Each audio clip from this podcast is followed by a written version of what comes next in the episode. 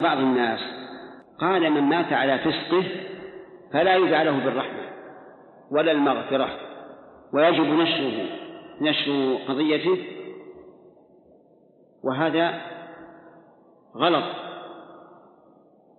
لأن نشر مساوئه منهي عنه لقول النبي صلى الله عليه وعلى آله وسلم لا تسبوا الأموات فإنهم أفضوا إلى ما قدموا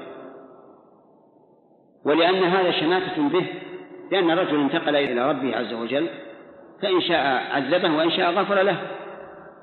لأن ما دون الشرك تحت مشيئة الله كما قال عز وجل إن الله لا يغفر أن يشرك به ويغفر ما دون ذلك لمن يشاء. فلا فائدة من نشر ما هو عليه.